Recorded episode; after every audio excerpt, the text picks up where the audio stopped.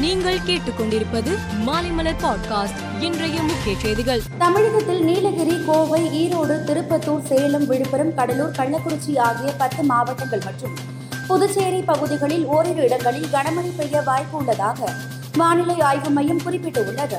சென்னையை பொறுத்தவரை ஒரு சில பகுதிகளில் இடி மின்னலுடன் லேசான மழை பெய்யும் என்று தெரிவிக்கப்பட்டுள்ளது. மத்திய அரசிடம் இருந்து தேவையானவற்றை நூறு சதவீதம் கேட்டு பெற தமிழக அரசுக்கு உரிமை உள்ளது என்று சசிகலா தெரிவித்துள்ளார். மக்களுக்கு நல்லது செய்ய வேண்டும் என்றும் மத்திய அரசும் மாநில அரசும் சண்டை போட்டுக் கொண்டே இருக்கக்கூடாது என்றும் அவர் குறிப்பிட்டுள்ளார். ஆம்னி பேருந்து உரிமையாளர்கள் புதிய கட்டணத்தை நிர்ணயித்து அறிவித்து உள்ளனர்.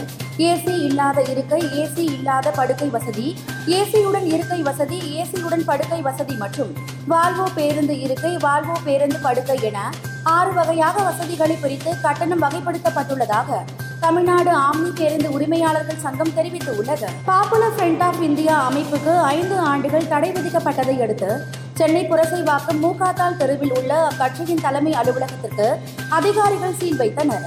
அதோடு அந்த அலுவலகத்தின் நுழைவு வாயில் பகுதியில் அமைக்கப்பட்டு இருந்த கொடிக்கம்பம் மற்றும் பெயர் பலகையும் அப்புறப்படுத்தப்பட்டது. டெல்லியில் நடைபெற்ற ஆறாவது மொபைல் காங்கிரஸ் மாநாட்டில் ஃபைவ் ஜி சேவையை பிரதமர் மோடி அறிமுகப்படுத்தினார்.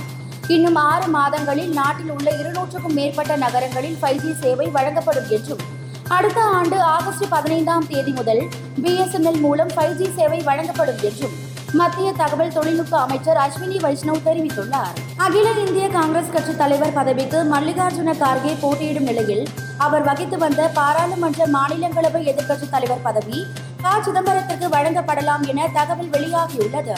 அந்த பதவியை யாருக்கு கொடுக்கலாம் என்பது குறித்து காங்கிரஸ் மேலிடம் ஆலோசனை நடத்தி வருகிறது. எலான் மஸ்கை தலைவராக கொண்ட பிரபல டெஸ்லா நிறுவனம் சார்பில் கலிபோர்னியாவில் நடந்த கண்காட்சியில் மனித வடிவிலான அதிநவீன ரோபோ அறிமுகம் செய்யப்பட்டு உள்ளது ஆப்டிமஸ் என பெயரிடப்பட்டுள்ள இந்த ரோபோவின் இந்திய மதிப்பிலான விலை பதினாறு லட்சம் ஆகும். டி டுவெண்டி உலகக்கோப்பை கிரிக்கெட் போட்டிக்கான இந்திய அணியில் இருந்து வேகப்பந்து வீச்சாளர் பும்ரா வெளியேறவில்லை.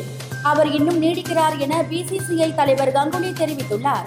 பும்ராவின் நிலை குறித்து இன்னும் இரண்டு அல்லது மூன்று நாட்களில் இறுதி முடிவு எடுக்கப்படும் என்றும் அவர் கூறியுள்ளார். மேலும் செய்திகளுக்கு மாலைமலர் பாட்காஸ்டை பாருங்கள்.